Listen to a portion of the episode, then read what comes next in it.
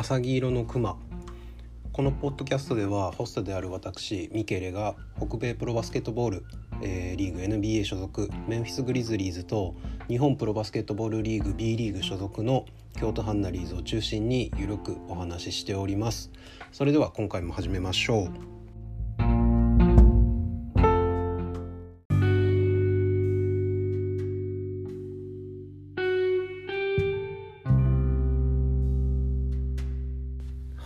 それでは今週もやっていきたいと思います、えー、まずね、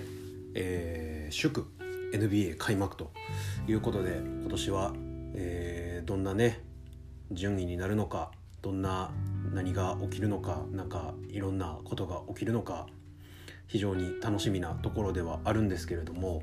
えー、まずグリズリーズのね話をしようかなと思います。えーまあ、今週のグリズリーズというところで、えー、先ほど、えー、今日ですね10月28日の、えー、ブレイザーズとの試合を見終わりまして、えー、現在ポッドキャストを撮っております。1試合ずつねなんか感想的なところも言っていけたらと思ってるので、えー、まず開幕戦ホーム、えー、でキャバリアーズを迎ええー、開幕戦ホーム開幕が121対132ということで、え開幕戦を勝利で、え収めることができました。いややっぱりね開幕戦から勝てるっていうのは非常に気持ちがいいことですね。スタートダッシュを切れるというところで。でスタッツを見ていくとですね、えー、モラント、えー、スコアラートップスコアラーですね、えー、37ポイント。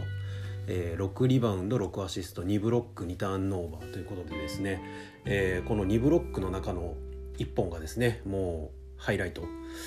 えー、ウィークリーの2位でしたかねに入っている、えー、2クォーター終了間際の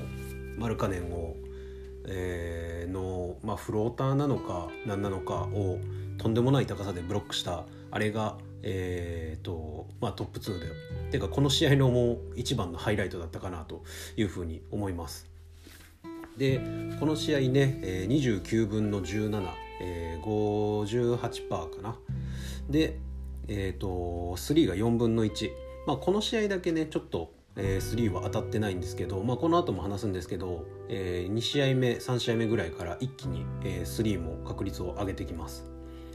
でえー、っとスコアラーでいうと次がね、えー、ジャレンじゃなくてなんと、えー、ベイン。スタートで、えー、出てるベインが22得点、えー、22得点3リバウンド3アシスト2スティール、えー、3が6分の2、えー、フィールドゴールが16分の8でフリースローが4の4の100%ですね。で22得点。で次がまだジャレンじゃなくて、えー、メルトンがですね20得点。えー、4リバウンド3アシスト、えーと、3が6分の4、えー、結構ねすごい数字で。で次がねようやくジャレンが、えー、13得点6リバウンド3ん？2アシスト、えー、4ブロック。っていうところでねえーとまあ、ディフェンスがねかなり、えー、評価できるかなと思うんですけどこの試合はねまだちょっとシュートが当たってなくて、えー、結果的に、えー、フィールドゴール12分の3で、えー、3が8分の3なんでえっ、ー、となんかねちょっと無理にポストプレーをする場面が見られたのが、まあ、ちょっとこの先心配だなというところででなんかね利き手じゃない方の左手の、えー、なんかフックなのかハーフフックなのかフローターなのかよくわかんないシュートをよく、えー、プレシーズンからね見てるんですけどあれねちょっとやめてほしいなと 思ってるんですよね。なんか確率がねそんなに良くないっていうのもあって正直どうなのかなっていうところですね。で次がねえっとカイルが10.7リバウンド4アシスト2スティール、えー、この試合はまだシュート入ってるんですけどこの後ぐらいから急にシュートスランプで全然シュートが入ってまあこの試合もあんま入ってないですけど去年のようなねあのシュートがなかなか見られないのはすごく残念だなと思ってるんですけどまあまあ開幕してすぐなんでねこっからかなというふうに思ってます。で意外や意外やっぱりねアダムスめちゃめちゃフィットしてるんですよねこの試合もそうなんですけど。でまあやっぱり今年のキャブスってでかいじゃないですか。えー、まあスタートなんてジャレット・アレンモブリーマルカネンってねセンターパワーフォワード級のやつを3人並べてるしベンチから、まあ、ラブとかね出てくるんで結構ビッグマンは揃ってるんですけどその中でねあんまりそんなアダムスもまあめちゃめちゃでかいわけじゃないんですけどオフェンスリバウンド6ディフェンスリバウンド8の14リバウンド3アシスト1スティール1ブロックっていうところでね本当に得点以上にいろんなところで活躍するでスクリーンもめちゃめちゃうまいしでまあ結構ねやっぱそういうところ細かなところがねあのー、すごく評価されててあのメンフィスファンもねすごくアダムスを気に入っているようなツイートを、えー、見かけます。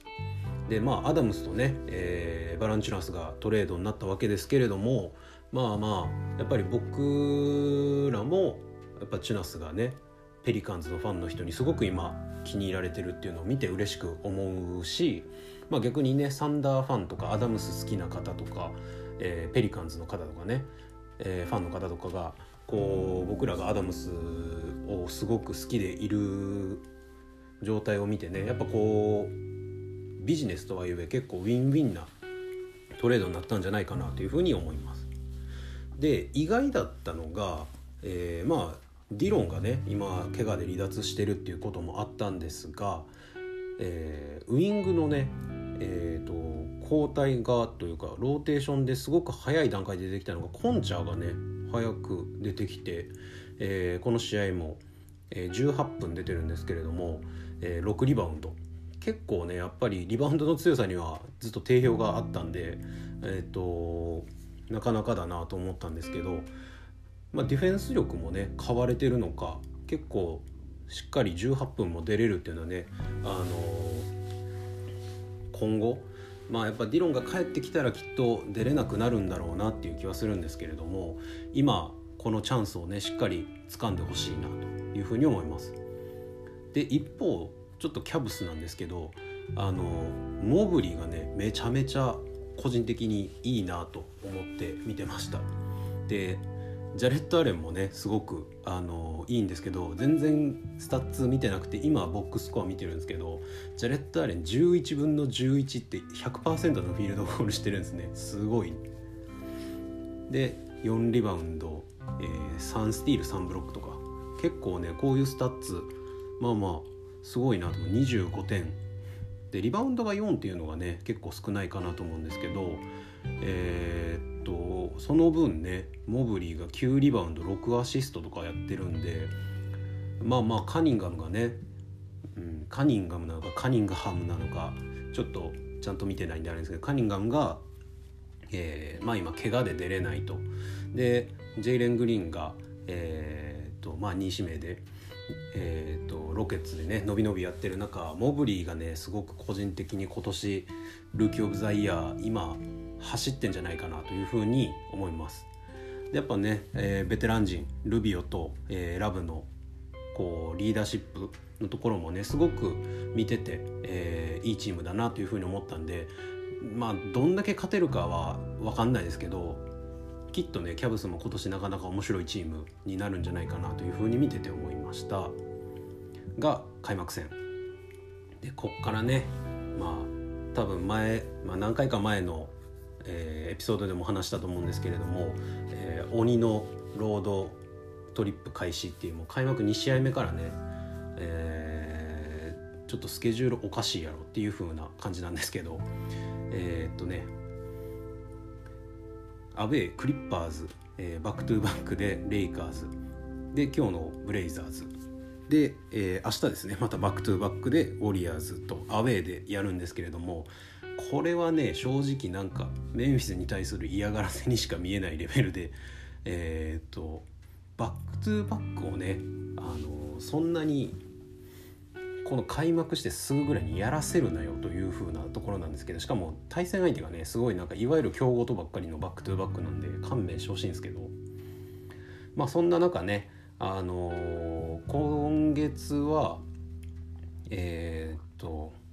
12345試合あるんですけど僕個人的には2勝できればいいかなと思ったんですよね。えーまあ、対戦相手的にねキャブスクリッパーズレイカーズブレイザーズウォリアーズでヒート。なんで。で2試合目がねクリッパーズ。でまあカワイがね怪我してるってこともあったんであれだったんですけどやっぱりね、まあ、強いチームだなというふうに感じまして、えーまあ、ポジョがねとりあえずすごかった。この試合は。でまあやっぱりね最後の最後まで追い詰められたもののえーと、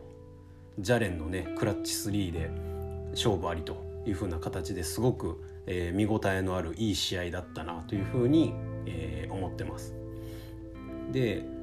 この試合ねもちろんポジョがすごくて、えー、41得点10リバウンド4アシストとかやってるんですけど、えー、意外とねレジー・ジャクソンとかもねフリーのシュートをしっかり決めたりしててそこがねなかなか厄介だったなというのと、えーまあ、NTR でもおなじみのね、元ロケッツのハーテンスタインがすごい効率のいい活躍をしてですね結構、えー、グリズリーズ的にはここにも苦しめられたなというところ。ただね、まあ、あとあのグリズリーズキラーでおなじみのルーク・ケナードとかがねあんまりそんなに点取らなかったりとかマンも不調だったりとかでここがね当たらなかったのはすごいこっちあのグリズリーとしては良かったなと思うんですけど。でまあ相手のスタッツもそうさることながらですねこの試合めちゃめちゃバランスよくグリズリーズが点取れてるんですよね、えーまあ、モラント筆頭なんですけどモラント28得点2リバウンド8アシスト。で、えー、メルトンが22点7リバウンド2アシスト。でジャレンが21得点、えー、7リバウンド1スティール1ブロック。でベインが19得点6リバウンド2アシスト1ブロック。でアダムスが17得点9リバウンド5アシスト2スティール。でスタートが結構こう噛み合った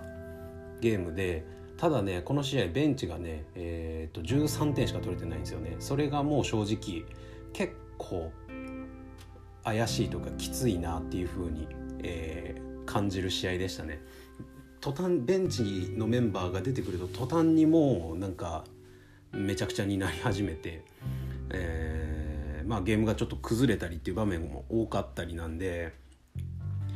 この先ね正直ベンチ去年なんかはねやっぱベンチの時間が良かったベンチの得点が高かったとかっていうのがねえー、っとまあ目下グリズリーズのいいところだったんで、まあ、その時間をね作れないとなると結構厳しいなというふうなところですね。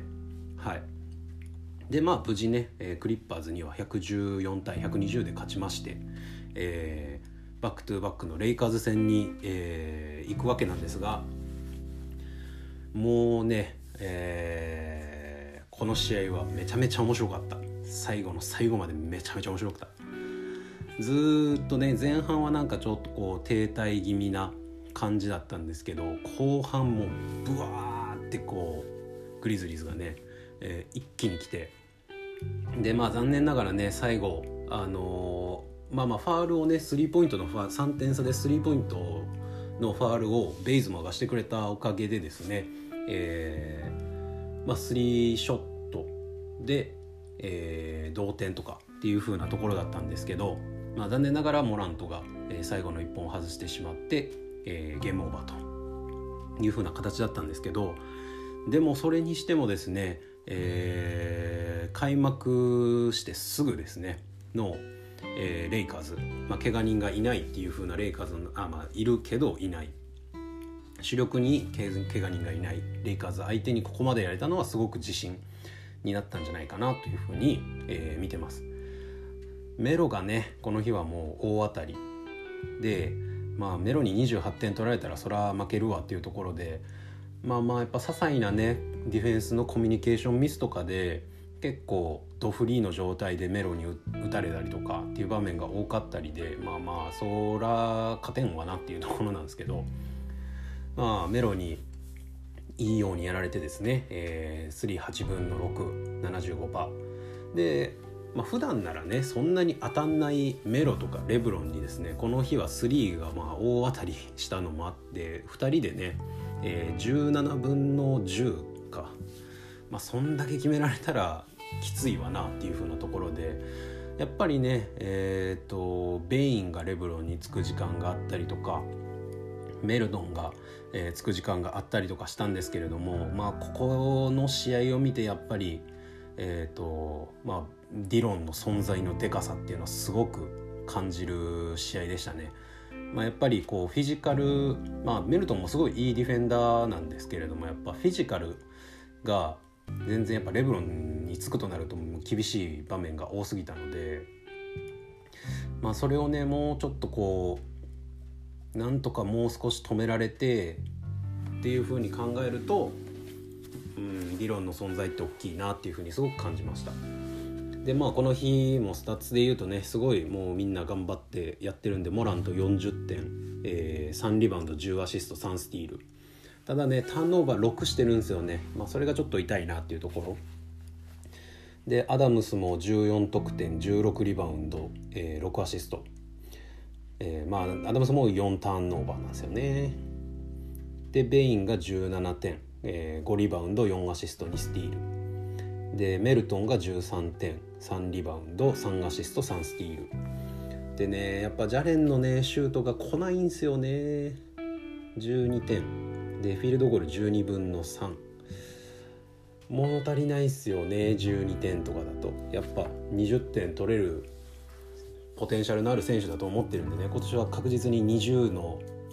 うん、20まあ20点7リバウンド8リバウンドぐらいやってくれるかなと思ってたんですけどうんまだまだかなっていうところですね。でえー、っとこの試合はね、えー、コンチャーじゃなくて、えー、ティルマンが、え今季初出場というところでやっぱりね出たらすごくいい活躍をするんだなというふうに見てて、えティルマンの存在っていうのを感じましたね。でえー、っとまあ触れてこなかったんですけど、まあ、うちの今年のルーキーですね、えー、ザイーヤは3試合、えー、これまで、まあ、今日のポートランド戦まで合わせて4試合全部に出場しててまあどっちかっていうとうんコーナーで3待機してる時間がすごく長いなというふうに思ってて自分でハンドルしてどうこうっていうのはまだそんなに見れてないのかなっていうふうな気がしてます。でもね結構、えー、打ち続けるメンタリティーみたいなのを持ってるのでまあ外してもいいんでねとりあえず打ち続けてくれたらなというふうに、えー、思ってますでザイヤね結構パスがうまくて、えー、っとアシスト数ねあの多分2本、まあ、1. 点何本とかだと思うんですけどあのすごく的確なところにいいパスを投げる、えー、力を持ってるのですごくいいなと思って見てます。はい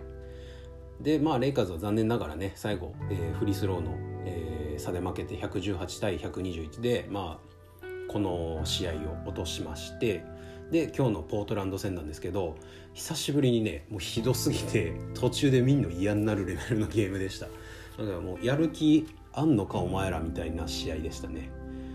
でまあまあ笛がねすごくあのーなったこともあってもうジャレン・マダムスももうファールが混んじゃったので全然試合に出てなくて18分とか17分しか出てないんですよね。でモラントも31分とかなんで、まあ、一応出てるけどそんなにめちゃくちゃ出てるわけじゃなくてもうほぼベンチの時間でしたで今日はもうクラークもひどいしカイルもシュート入んないしザイヤもやし。もうなんかねメリル出てきた瞬間にああもうこれはもう勝つ気ねえなみたいな感じでしたね。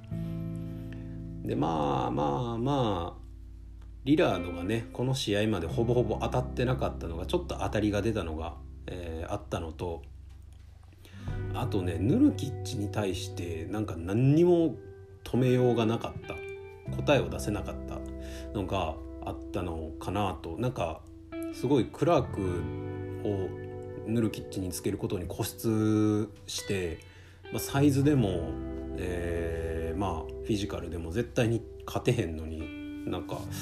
でねティルマン出すタイミング遅くてまあその頃に出た頃にはもうゲームオーバーみたいな試合だったんで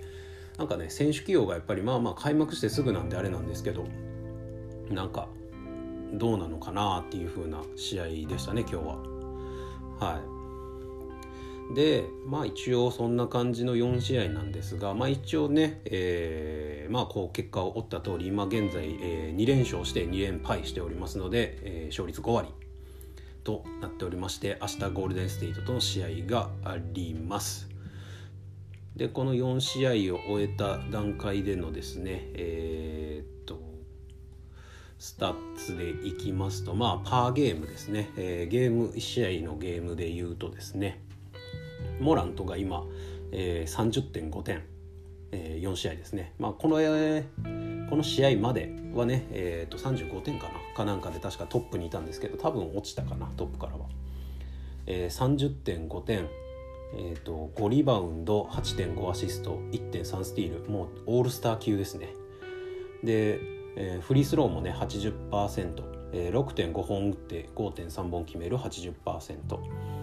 えー、2ポイント14.3分の8.5本の59.6%なんかね3が今年結構当たってるんで、えー、っと3に目が行きがちなんですけど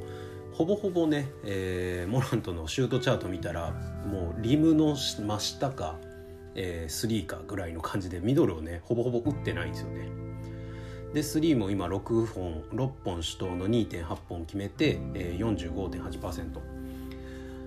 上上出来とかもう出来すぎ感がすごいんですよね。でそうこれがねすごい、まあ、残念とか意外なんですけど、えーと、平均得点でいうとですね次に来るのがベインなんですね19.3点、えー、4.3リバウンド2.5アシストで、えーと、2ポイントが60%、えー、フリースローが87%、えー、スリーが40%。でね次がねジャレンじゃないんですよ。これまた次、ね、メルトンなんですよね。メルトンも13.8点5.3リバウンド2.3アシスト、えー、フリースローね今日2本打って2本とも落としてたんでえっ、ー、とまあ今0%なんですけど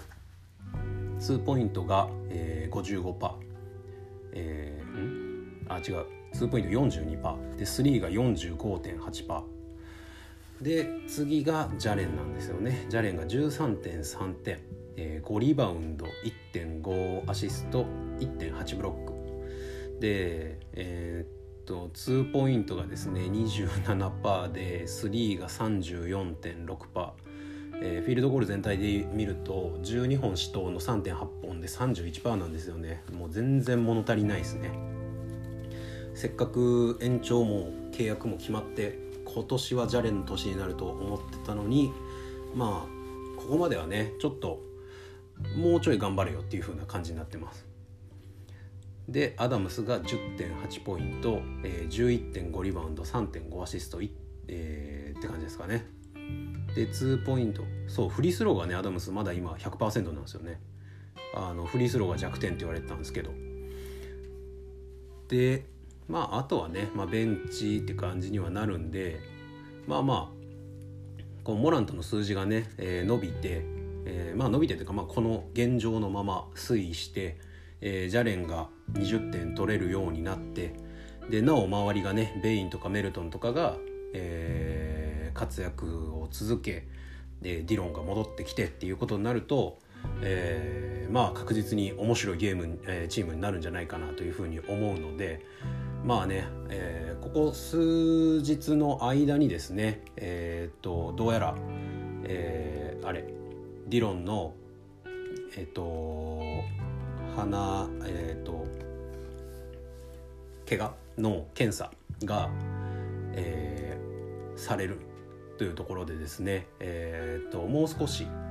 でもしこれで、えー、OK が出たら試合出るみたいなんでまあ、ぜひね早く見たいなというふうに思います。で、まあ、一旦ここでねグリズリーズの話を、えー、終わりましてちょっとねこの後もう一個話したいことがあるんで、えー、一旦ここで、えー、CM はないんで、えー、切りたいと思います。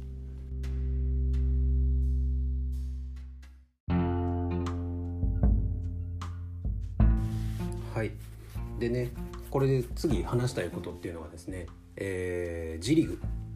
まあ、今年もね、えー、今年は普通に開催されるはずです。でえー、ダラスのね下部組織に馬場選手が再度、えー、加入したことで、まあ、日本の方にもね、えー、方でもですね G リーグに触れる機会っていうのが増えるんじゃないかなというふうに思うので、えー、グリズリーズにもね、えーとまあ、G リーグのチームがありまして、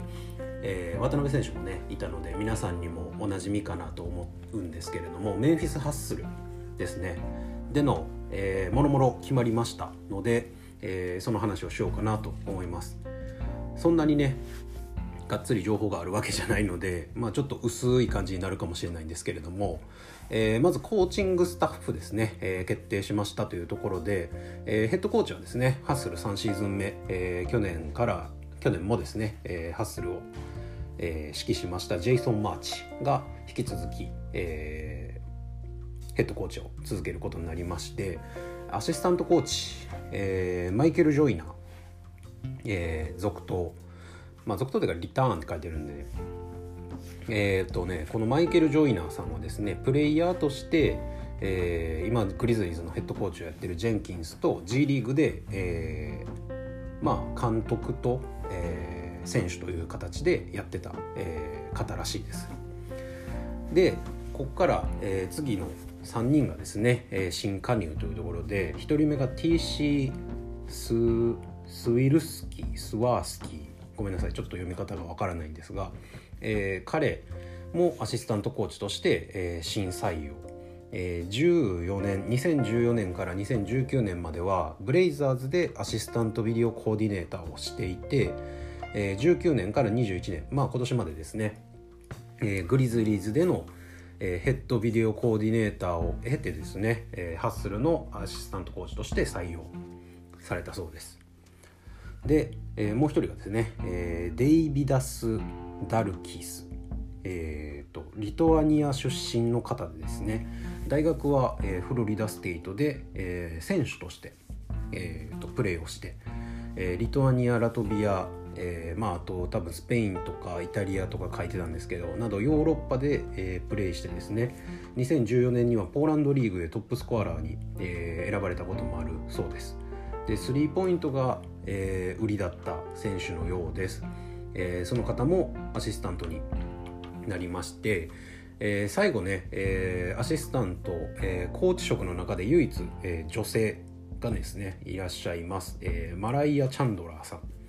え、グリズリーズのバスケットオペレーションアシスタントとして働かれてた方なんですが、え、その方が、え、アシスタントコーチとして、え、採用というふうに、え、なりました。え、ー、とベイラーで、バスケをしていたそうです。プレイヤーとしてね。えっ、ー、とまあ今年ベイラー優勝したんで、えー、あれなんですけれどもまあ関係ないんですけど、えー、そんな感じです。コーチ職以上。でえっ、と次こっちの方が多分重要、えー、ハッスルが2021-22のトレーニングキャンプのロスターを、えー、発表しました。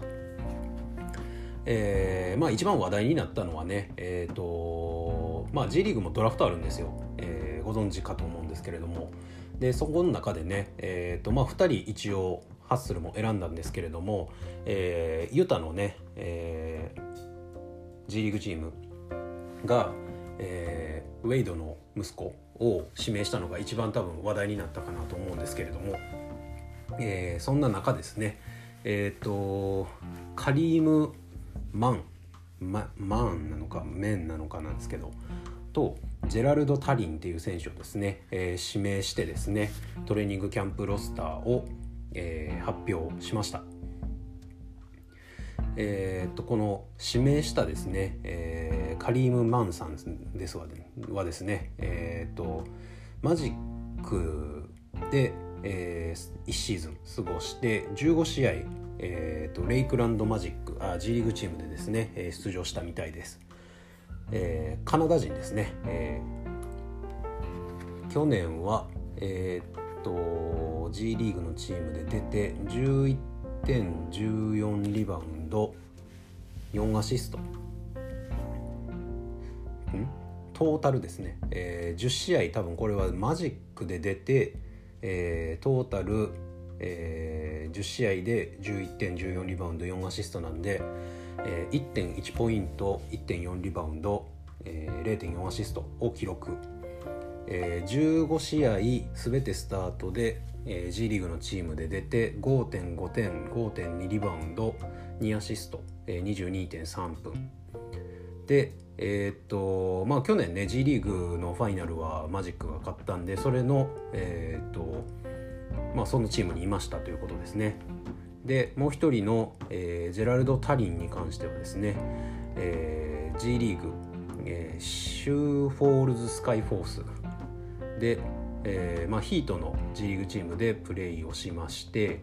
えー、ブルガリアでプロ選手をしていたそうです。えーと、23試合、えー、その G リーグチームで、え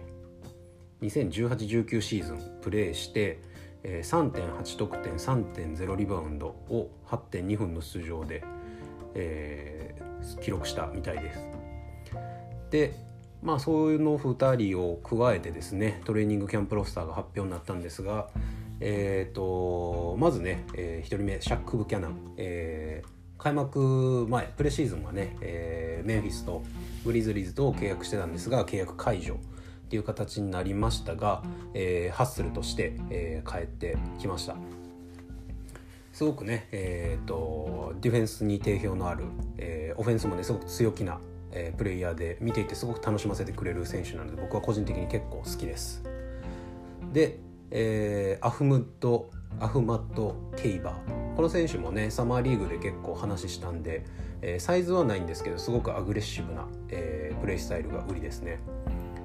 で、えー、ダーネル・カウアーとこの選手は、え